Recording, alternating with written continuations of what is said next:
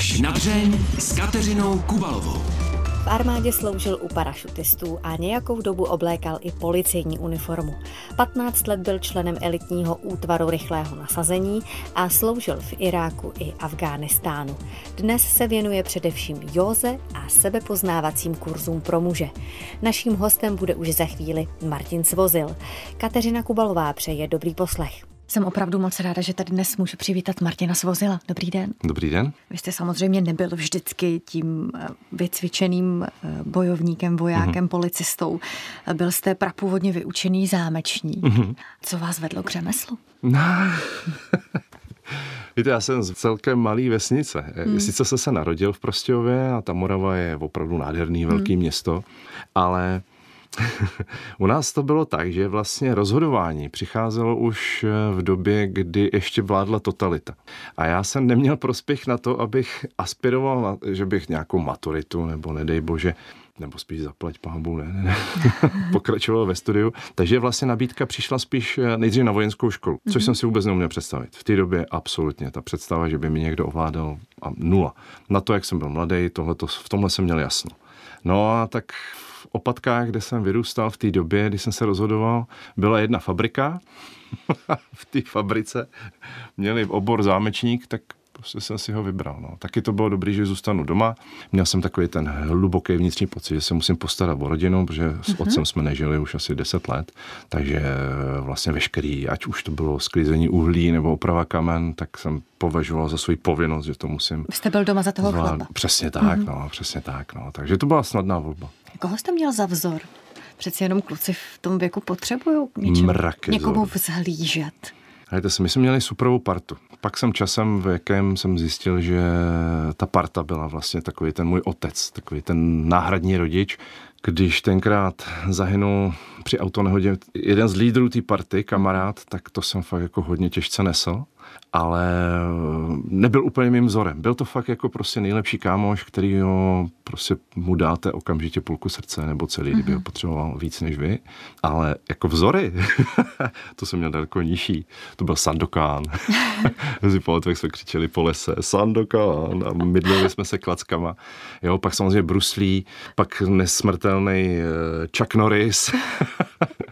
Jo, to víte, že jsme mávali klackama, zkoušeli jsme mávat rukama, většinou jsme dostali přes prsty, že jsme samozřejmě nebyli tak rychlí jak čák.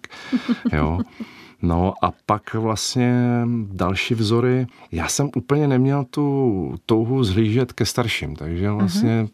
Hledajte se, víte dobře, že naše generace neměla ty vzory v televizi. Pro nás byl nejtěžší trest zůstat doma, což dneska děti mají trošičku opačně.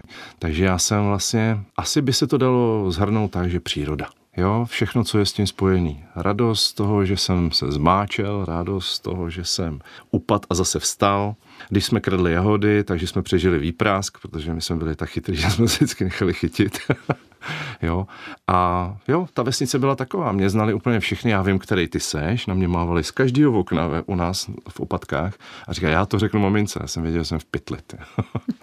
Takže mě víceméně takový ta širší pojem ty přírody. Tam patří samozřejmě i ty lidi z toho města tak. Na první dobrou jste se té armádě vyhnuli, jak jste před chvílí říkal. Mm-hmm. Potom vás ale právě ta armáda dost změnila a posunula. Hlavně mm-hmm. tedy vaše působení u Paragánů, je to tak? Já jsem byl vždycky takový ušlápnutý dítě. Takový lehce vychytlej, s velkou hlavou. Mluvíme o stejném člověku. ono se to nezdá. Já jsem měl fakt jako až do nástupu nezdá. na urnu jsem měl lehkou podváhu. Já jsem byl spíš takový běhavý. A když jsem končil základní školu, respektive když jsem vylezl na střední školu, což bylo učiliště, hmm. tak jsem byl fakt jako drobek. Nikdy nezapomněl, jak jsme se dívali na 60 a říkali jsme, to přece nejde zvednout ze země. Jo. Když jsem přišel na vojnu, tak jsem dokonce neudělal víc než dva zhyby. Jo, to je dneska pro mě úplně nepředstavitelný, že jsem byl v takové tristní mm-hmm. kondici. Ale já si myslím, že to hodně souvisí s tím, že jak jsem nechtěl být bytej už od těch starších spolužáků, že tohle byla jedna z možností, jak se stát někým. Mm-hmm. Jo, že jsem počítal s tím, že když půjdu k řidičům, tak se naučím řídit auto, ale ne se ubránit. Když tu těch paragánů, tam to tak jako víceméně očekáváte, že z vás mm-hmm. udělají fakt jako stroj na zabíjení, což se v podstatě stalo. Takže mm-hmm. to byl možná ten motor. Dneska už fakt nevím. Napsal jsem si to, oni mě vybrali, skončil jsem v Prostějově. Vy jste ještě zažil povinnou vojnu. Ano. Je to tak? Ano, ještě jsem si užil krásný rok a půl a fantastický vztah se suprákama, který tam byly na dva roky. Takže ty nám to dávali hodně zbaštit. A jak vy to vlastně vidíte? Bylo to dobře, když kluci museli jít na nějakou tu dobu na vojnu, anebo je dobře, že už to není? No, ono to má dvě roviny. Já jsem za to, že nějaký přechodový rituál, který by toho člověka z toho dětského světa dostal do toho dospělého, by jsme potřebovali tak, jak byla vedena základní vojenská služba, si myslím, že to není úplně šťastný způsob, že tam bylo mhm. hodně zlomených charakterů, hodně se ponížovalo, o, o šikaně v armádě se napsaly i knížky, já si myslím, že jsou o tom i celkem široké informace. Neříkám, že v profesionální se to neděje, Jo, ale určitě to není na takový úrovni, co jsme viděli my. V Prostějově se moc nešikanoval. Tam byla obrovská výhoda, že to byla elitní jednotka a opravdu ty kluci se k sobě chovali s respektem. Neříkám, že jsem nikdy nedělal někomu nějaký pití nebo nějaký chlebíček, ale nebyly tam takový ty, já nevím, jestli jste někdy slyšeli třeba odběry krve, jo? to se mlátilo toho člověka do nosu a musel mm-hmm. do ešusu naplnit nějaké množství jako fakt nechutné věci. Jo. Jako, tohle to bych nedat, aby se vrátilo. Ale vymyslet nějaký třeba švýcarskou cestu, jo, že si vlastně projde tím výcvikem, naučí se mm-hmm. ovládat ty věci, jemu to i zvedne sebevědomí mm-hmm. tomu chlapovi. Nějakou dobu prostě bude muset cvičit i nad rámec toho, co ho baví. Jo. Něco se naučí novýho, co v běžném životě asi těžko někde potká. Tak v tomhle smyslu by ta armáda z mého pohledu smysl měla. Možná je dobrý si říct, jako když vezmete boj za mír, jak ohromný nesmysl je tohleto sousloví, tak potom je dobrý se říct ještě, jako k čemu teda vlastně budeme tu armádu využívat. Jo? Když budeme furt očekávat boj, tak si ho dřív nebo později přivoláme. Za sebe můžu říct, že až, až do nějakého, já nevím, možná 35. roku svého života, 38. jsem všude viděl nepřátele. No a logicky tím, že jsem byl furt nastražený furt, tak opravdu jsem přihotahoval lidi, kteří se se mnou byli ochotní mlátit. Takže jsem plný příběhů, kdy jsem celkem měl dost konfliktu, úplně zbytečně. A mně přijde, že čím více haraší zbraněma, tím víc vlastně si všichni myslí, jako, že můžou vyřešit tou válkou vys Putin nebo nějakým agresivním postojem nějaký problém. A já fakt jsem přesvědčený dneska už víc než dřív, že problémy se dají řešit i jinak, než že se začnou zvyhat ukazováčky a nebo strkat do nějaký zbraně. Už tehdy jste věděl, že ty uniformy budou vaše budoucnost, aspoň na nějakou dobu. Nevěděl, ale chtěl. Jo, protože k nám tam přišel ministr vnitra s tím, že bude vybírat do speciálních sil. Tenkrát byla ještě urna pod uh, vojskama ministerstva vnitra. Mm. A já jsem se tam samozřejmě přihlásil. Ale takovým jako naivním až bych řekl skoro trapným způsobem. Jsem tam napsal, hraju fotbal. to nikoho nezajímá. Oni chtěli karatisty, sportovce, nejlépe nařachaný. Dneska vím, že mě nemohli na tohleto absolutně přijmout. Nicméně jsem poprvé slyšel tenhle ten výraz. A i když už jsem o tom pak jako nepřemýšlel, tak si myslím, že to, že jsem tohleto tenkrát řešil, tak mě nasměrovalo postupně k tomu, že se nastoupí někdy k policii, budu dělat nějakou ochranu, někam se budu posouvat tak, abych se jednoho dne ocitl na výběrovém řízení k útvaru rychlého nasazení. Práce u policie mi pomohla vypořádat se s démony z mládí. To jste mm-hmm. někde řekla, mě by docela zajímalo, s jakými démony jste bojoval. No, všechny, nebo kolik máme času? Zkuste aspoň ty největší. Ne, já jsem měl to štěstí, že já jsem měl fakt, myslím si, že můžu říct, že jsem měl dobrýho otce. Jo, on měl jeden neduch, byl lehce jako neurotický, nebo mm. asi sám sobě moc nevěřil a čas od času si vylejval zlost na dětech na nás se sestrou a byť si to sestra moc nepamatuje, tak já vím, že mi celkem často dokazoval, že je silnější než já. To vás úplně nenasměruje k tomu, že jste úplný kliděs. A musím říct, že mě celkem překvapilo, že jsem udělal psychotesty k policii a potom následně teda po pár letech i na urnu. A opravdu mi to pomohlo. Pomohlo mi to v tom, že jsem jednak jsem eh, začal cítit větší vnitřní sílu, takovou tu sebejistotu. A postupně mě to dostávalo do sebe, že jsem si mohl říct tak a teď už vím, kdo jsem, vím, co mám dělat, jak to mám dělat. No a pak vlastně už ke konci působení nebo mojí kariéry na útvaru jsem si pak říkal, fajn, a teď je čas udělat krok dál, protože se pak po 15 letech už máte pocit, že ne, že všechno umíte, ale točíte se v kroužku. Ale já jsem nevěděl ještě co. Jo? To, že jsem potkal moji ženu a začal jsem cvičit jogu, to prostě jsem ještě nevěděl, že to je to, co mě pak vlastně pomůže si říct, fajn, udělám ten nový krok. Říká Martin Svozil. Já bych se ještě vrátila zpátky k tomu, jak jste se dostal do toho útvaru rychlého nasazení. Co člověk musí mít víc? Fyzickou nebo psychickou kondici? Co je vlastně důležitější pro takovou práci? Já vím, že spousta kluků by strašně chtěla slyšet, že je to fyzickou, ale na tý skoro nesejde. No já právě očekávám, že spíš ta psychika dostává víc za Přesně tak. Jako ten útvar vyhledává lidi, kteří jsou celiství, umějí pracovat samostatně a zároveň ve skupině což je někdy fakt jako celkem potíž. Zažil jste lidi, kteří to třeba nedali a museli to vzdát a opustit útvar? Samozřejmě, tak prostě jako několikrát jsem se zúčastnil výběrového řízení. Hmm. Jo. Viděl jsem to i vlastně na našem výběrku.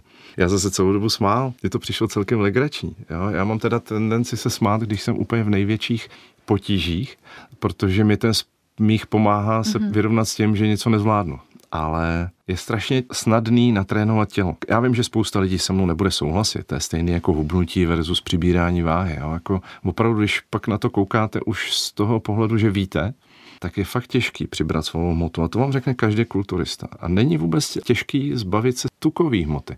Jo? To je jenom o tom rozhodnutí.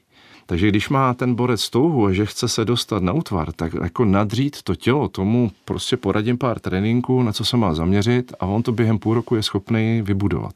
Ale jestli se nenarodíte s tím, že jste ochotný poslouchat, jste schopná vymyslet, jak složit Rubikovou kostku a k tomu ještě jste opravdu osobnost někde uvnitř, tak prostě to vám nikdo úplně nenatrénuje. Vy jste toho s útvarem prožil opravdu hodně. Uh-huh. O kterém zážitku si myslíte, že byl opravdu ten, který vás prověřil, na kterém jste si ověřil, že to fakt dáte, že máte tu, tu, tu vůli to vydržet a zvládnout? Já si nemyslím, že by existoval nějaký bod, kdy jsem si řekl, tohle to dám. Protože já jsem tomu věděl odmala. Já když jsem si řekl, prostě tam dojdu, tak jsem prostě věděl, tam dojdu. A je to výběrový řízení a ty to fakt nechci schazovat. Je to fakt daný tou fyziologií toho těla, který má každý jinou. Ale když skončilo výběrový řízení, který vám každý poví, že to je fakt těžký, tak já jsem cítil takový jako lehký zklamání, jo? protože já jsem fakt věřil, že mě dostanou úplně na dno, což se nestalo. Co bylo to dno? Došel jste na něj někdy?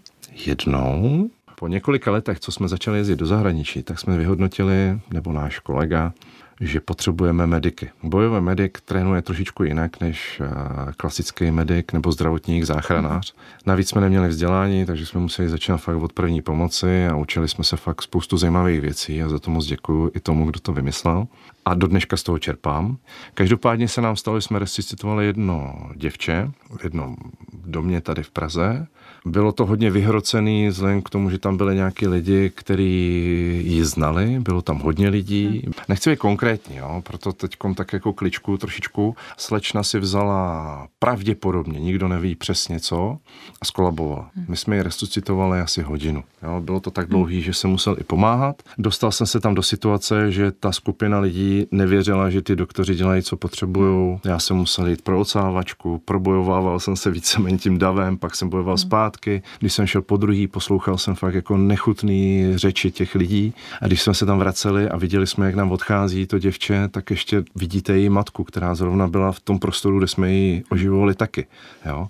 A do dneška mi to nedělá dobře, já se omlouvám, jo, jako, prostě když to skončilo, doktor řekl, že umřela, tak jsem měl domů s fakt divným pocitem. Ten byl každý den horší, protože hned tu první noc se mi vkradla do snu. A já jsem v podstatě dalších šest týdnů každou noc tu holku resuscitoval. Každou noc mě prosila, abych ji pomohl, aby to přežila a každou noc jsem se ráno probouzel s tím, že jsem to nedokázal. A byl jsem fakt hodně vyčerpaný. Dokonce jsem psal tomu klukovi, který právě je otcem víceméně těch mediků v, na útvaru rychlého nasazení, jsem psal, že říkám, hele, já asi budu se skončit, protože už to nedávám. Jo, už jsem tak vyčerpaný z toho, že nespím, že mě to pronásleduje, že budu si muset dát možná navždycky, ale určitě dlouhou pauzu. Je zajímavé, že tenkrát si teprve možná náš šéf, nejvyšší velitel útvaru rychlého nasazení uvědomil, jak náročná ta práce někdy pro nás může být Jo, a víceméně rozhovor s naším kaplanem, tím toho moc zdravím, jestli to uslyší, vlastně mi hrozně pomohlo, jo, že on říká, jako nikdy nezapomínejte, to, já už jsem to říkal moc krát, ale rád to furt opakuju,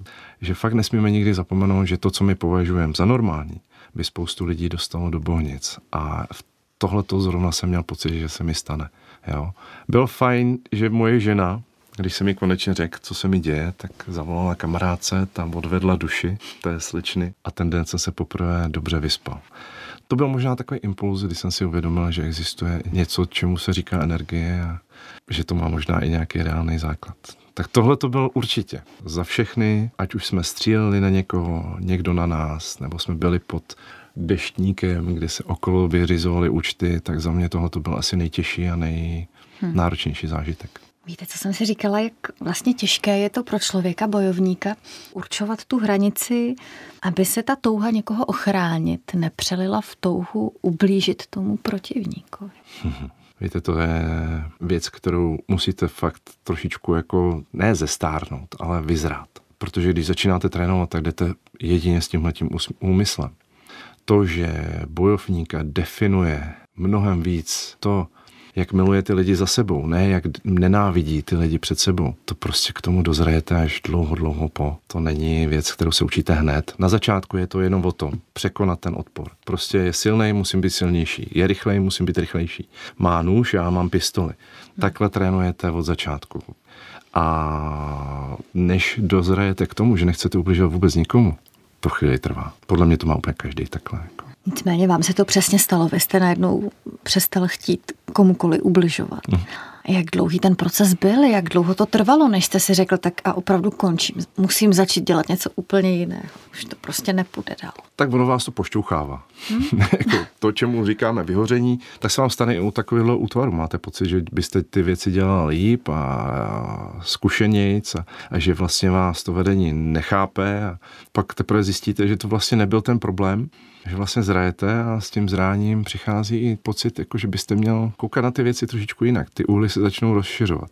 Ten fokus na to, že musím překonat za každou cenu, a to znamená být silnější, větší, mm-hmm. magor možná i, tak vlastně zjistíte, že byste se mohl posunout jinak. No. Mě to obrovsky pomohlo to, že jsem se tam prostě postavil na nohy, že jsem vybudoval obrovský tělo a, a začal jsem mít pocit, že mám fakt respekt a určitě můžu říct, že spousta lidí se mě začala bát, což jsem jako dítě ani jako dorostenec vůbec neznal. Ještě jako po vojně jsem byl takový chroustík na svouknutí. A pak najednou si říkáte, dobře, a teď jak to využiju? A k tomu dozráváte roky. To není hmm. věc, kterou si řeknete, tak viděl jsem film, začnu jinak. Jogu jste začal dělat, protože jste byl na váškách. A nebo jste začal být na váškách, protože jste cvičil jogu? Rozhodně nemůžu říct, že by to, že jsem začal cvičit jogu, způsobilo, že jsem změnil myšlení, anebo že jsem změnil myšlení dospěl k tomu, že chci dělat jogu. Vůbec nejde takhle. A moje cesta k joze byla fakt dlouhá. Mm.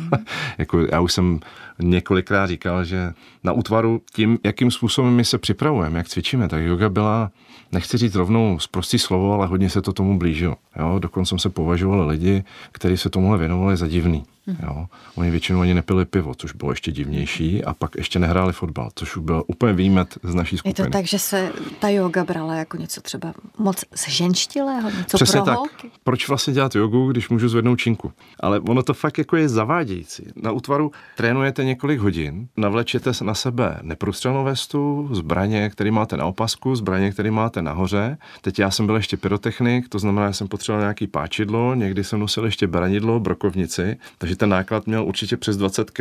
A tam jako úplně nevidíte ty jogové polohy k tomu, abyste to unes. Jo? Tam opravdu ten zdravotní aspekt necítíte, protože máte tak ohromnou sílu, že tyhle ty věci máte pocit, že nemůžou nikdy přijít. Mm-hmm. Nikdy. To fakt až v průběhu roku si řeknete fajn, to tělo ještě funguje, ale když vidíte to kolísání, tak říkáte, musím k tomu něco přidat. Jo. A k mě Kyoze nepřineslo to, že bych se necítil ve formě. Mě ní přivedlo to, že jsem poznal ženu, která tu jogu dělala. Co vám yoga přinesla do života? Asi svobodu. Většina věcí, které bych chtěl teď předávat chlapům, stojí na tom, že já jsem sice začal cvičit jogu, tam všichni vědějí ten obrovský kontrast s tou urnou, ale mě to obrovsky osvobodilo najednou nemám pocit, že musím trhat ty obrovské váhy, ale že vlastně se můžu soustředit na to, co ta yoga dokáže tomu tělu dát. Ať už je to zdravotně, ať už je to spirituálně, psychicky. Jo. My psychohygienu ani nemáme v podstatě vůbec tušení, co to vlastně znamená. Jo, když řeknete slovo meditace, tak většina lidí utíká s tím, že já se nechci nechat strhnout k nějakým spirituálním sektám nebo skupinám ale že se na chvíli zastaví myšlenky a že to je podobný trénink, jako když v té posilovně zvedám činky A pro ten můj vnitřní klid je to určitě důležitější, to vám taky dojde až časem. Někde jste říkal, že jste potom už byl na své práci v útvaru rychlého nasazení v podstatě závislý, že jste celý týden řešil, jak pro boha přežijete víkend. Bez práce, bez toho adrenalinu. No je to tak, no. Tam přijdete do úplně nového světa jakože všichni potřebují nějaký koníčky, aby se odreagovali. Vy se jdete odreagovat tím, že se zbudíte a že víte, že se můžete těšit na to, že budete hrát si na vojáky, nebo že budete střílet, nebo budeme dělat tu černou práci, která souvisí s tím útvarem. Pro vás je to, co děláte na urně život. V té bublině jste prostě uzavřená. Kdo není z urny, vás za stolik netankuje, nezajímá. Jste někdo, kamkoliv přijdete, jste někdo. Prostě okamžitě jste ve světě okolo vás celebrita. On byl v Iráku a začnete si vyprávět o tom, jaký to bylo. V Čechách se nedostanete pod takový tlak, jaký dokáže vyvinout to, že jdete někam, kde třeba Bagdádu jedné z těch návštěv bylo přes 250 útoků jenom v tom městě za den. Jo, střelba byla slyšet v podstatě 24 hodin denně. Jo, měli jsme na zahradě generátor, který dělal takový hluk, že pokud se nezavřeli v okna, tak jsme se neslyšeli navzájem. Když jsme tam přijeli poprvé, tak jsme měli jeden dvoudařič pro 16 lidí, jeden záchod pro celou tu, tu skupinu. A dokonce nám chyběly dvě postele. Takže jsme sráželi a spali jsme třeba tři, čtyři na dvoj posteli, aby jsme se vlezli. A z takového vejletu jsme si přivezli všichni nějaký pocit, který jsem až po letech zjistil, že vlastně ano, tohle to by mohl být ten posttrauma syndrom. A projevilo se to doma úplně běžně a tímto se chci možná omluvit svoji první ženy, která to fakt se vším všude odnesla. Protože jsem na ní křičel jenom, protože se mě ptala, jestli nevím, jestli došlo mlíko. Jo? Že takovou kravinu řešíme, koho to, to prkený ohrady zajímá. Jo? A trvalo chvíli, než jsme se z toho, jako si myslím, všichni vykopali. No. Hmm. Jako ale nám nikdo neřekl, že tohle to existuje. My jsme to neřešili tak, jako by to řešili jiný, protože jsme se vrátili do práce, která byla zase ve skrze fantastická. Když jste potom opustil tu bublinu, kde jste někdo, kde jste ten hmm. zajímavý, jaké to bylo? Ty brďo, to byla noční můra. Já pamatuju, jak jsem přišel na živnosták. jsem si šel dělat živnostenský list a já jsem přišel. Netuše, jaký potřebu papír. A ty ta paní na mě byla fakt hodně nepříjemná. Jak to, že nevím? Já říkám, to, ale víte, já umím vyšívat, plíst, já umím zachraňovat lidi celkem ve vážných situacích. Umím celkem dobře střílet, osvobozovat rukojmí, postavím dům, svařím zábradlí, svařím topení, svařím vodovod, nastavím elektřinu. Já fakt umím celkem dost věcí. To jsem ještě nezačal o autech a ostatních věcech. Proč vadí, že nevím, který papír potřebuji? Paní mi ho šla přinést. tam bylo, vždycky jsou dvě písmena, nebo tenkrát tam byly dvě písmena. Ta druhá paní mi říká, no já doufám, že sem už nebudete muset. jo, prostě jdete ze světa, kde jsem ani nemusel přijít do správného kancelu a ta paní mi to pomohla vyřešit mm-hmm. do světa, kde musíte vědět, jaký potřebujete papír. To bylo pro mě ohromný rozčarování. Teď spousta lidí se chtělo zahojit na tom, že v něčem jsem dobrý. Myslím si, že jsem byl i schopný vydělat si peníze, ale tím, že jsem neznal ten civilní svět, tak jsem dělal i celkem solidní boty. Jo, jako půjčujete půjčované peníze, vyděláte peníze, někomu je dáte, pak zjistíte, že tropíte sám sobě větší a větší neplechy, že vám rostou dluhy, ale to je všechno úplně neuvěřitelná škola. Sice drahá, a kdyby nepřišel covid, tak už bych víceméně z toho byl venku, ale jo, stálo to dost peněz. Dneska se tomu musím smát, jak jsem byl trouba naivní. Jo, to rozčarování je obrovský. Žijeme v době, kdy se dost špatně plánuje. Mm-hmm. Ale i tak se zeptám, jaké máte plány, vize do budoucna? Co no, já mám strašně moc. Já mám fantastický lidi okolo sebe kromě své ženy ještě kamaráda Honzu. A jo, my v podstatě pracujeme na tom, abych svůj sen mohl vlastně převíst do reality. Jo, že já bych chtěl v podstatě já vnímám to, že jsem vstoupil do urny, nebo že jsem tam dostal. A to, že jsem to přežil s tím egem a mohl jsem odejít s nějakým čistým štítem a stát se Martinem Svozilem, tak to vnímám jako dar, který si myslím, že si zasloužím, pokud ho využiju ku prospěchu dalších lidí. Když vezmete dneska kolik je toho neštěstí, kolik vlastně vy slyšíte, jako v čem jste dobrý, s tom nejste dobrý a hodně chlapů, a já se budu asi zaměřovat vždycky jenom na chlapy, vnímá, že potřebuje s něčím poradit, něco pomoct a teď nemají si s kým o tom popovídat. Tak já bych chtěl prostě otevřít cestu k seminářům, kde budeme mít možnost si o tom popovídat. Žádný trapný kruhy, pardon, nejsou trapný. Ale někdy se mi zdá, že když někdo si sedá furt do stejného kroužku a furt vypráví stejné problémy, tak by ho někdo měl už zastavit a říct, a co si s tím udělal? Seš tady proto, že mi to chceš říct, anebo seš tady proto, aby ses dozvěděl, jak z toho ven? A to bych chtěl dělat já. Jo? Učím se všechno, co se mi podaří najít o výživě, o pohybu, o denním režimu. Jo? Spousta lidí třeba vůbec netuší dech, jak je to celý ten svět jiný, než jakým způsobem ho používáme. Jo? O dechu ví málo kdo. To, co si člověk dozví, když se o to začne fakt zajímat. Jo? A všechno tohle to chci využít k tomu, abych ty kluky, tak jako mě urna postavila na zem a dovolila mi sám sebe vidět jako někoho a vlastně z toho jsem se pak odrazil k tomu, že ten někdo už nemusí být ta silná osobnost nebo ta, ta gorila s tím egem, ale může to být někdo, kdo bude víc pomáhat. Jo? Tak to bych chtěl těm klukům předat no, asi bych říct chlapům, ale podle mě chlap by neměl ztratit dětskou duši jenom proto, že potřebuje někde vydělat nějaký peníze nebo zabezpečit rodinu. Stejně jako ženy by si měly zachovat tu holčičku, aby tu radost prostě mohli v sobě kdykoliv vytáhnout. Ztratil jste někdy toho malého kluka v sobě? Několikrát, ale myslím si, že to nejde úplně ztratit, jako, že to není správně položený. Jako, jestli jsem ho někdy nevnímal, tak bych to mm. asi řekl. Jo? Ztratě nejde nic. Ta minulost nás drží úplně stejně jako, já nevím, useknutý prst, ale jo, stalo se mi několikrát, že jsem viděl pozlátko a chtěl, šel jsem za ním, zapomněl jsem na to, čím vlastně bych chtěl do budoucna být a držel jsem se toho mamonu. To asi potká každýho. Ta škola toho života si nevybírá způsob, ale tam fakt záleží, jak se k tomu člověk pak postaví. A taky koho potká. Protože třeba mám kamaráda Vladimírka, a s tím probíráme filozoficky fakt důležité věci, jako třeba jak se krájí chleba, jo, nebo jako kolik chemie musí dát do rybníčku, aby ten rybníček Aha. vypadal a pak prostě stojíme a filozofujeme nad tím, jestli je to jedna A, jedna B nebo jedna B minus. jo, a ten mě opravdu pomáhá na ty věci se dívat úplně jinak. Tak jak mi na začátku pomáhala moje žena, moje Péťa, tak on mi pomáhá s těma důležitějšíma věcmi. No. Hostem pořadu až na dřeň byl Martin Svozil. Moc krát vám za to děkuji. Mějte no. se hezky a nashledanou. Taky děkuji moc, nashledanou. A já už jen dodám, že pořad až na dřeň si můžete poslechnout i jako podcast. A nezapomeňte se podívat také na video záznamy z natáčení. Kateřina Kubalová se těší na slyšenou zase za týden. Mějte se krásně.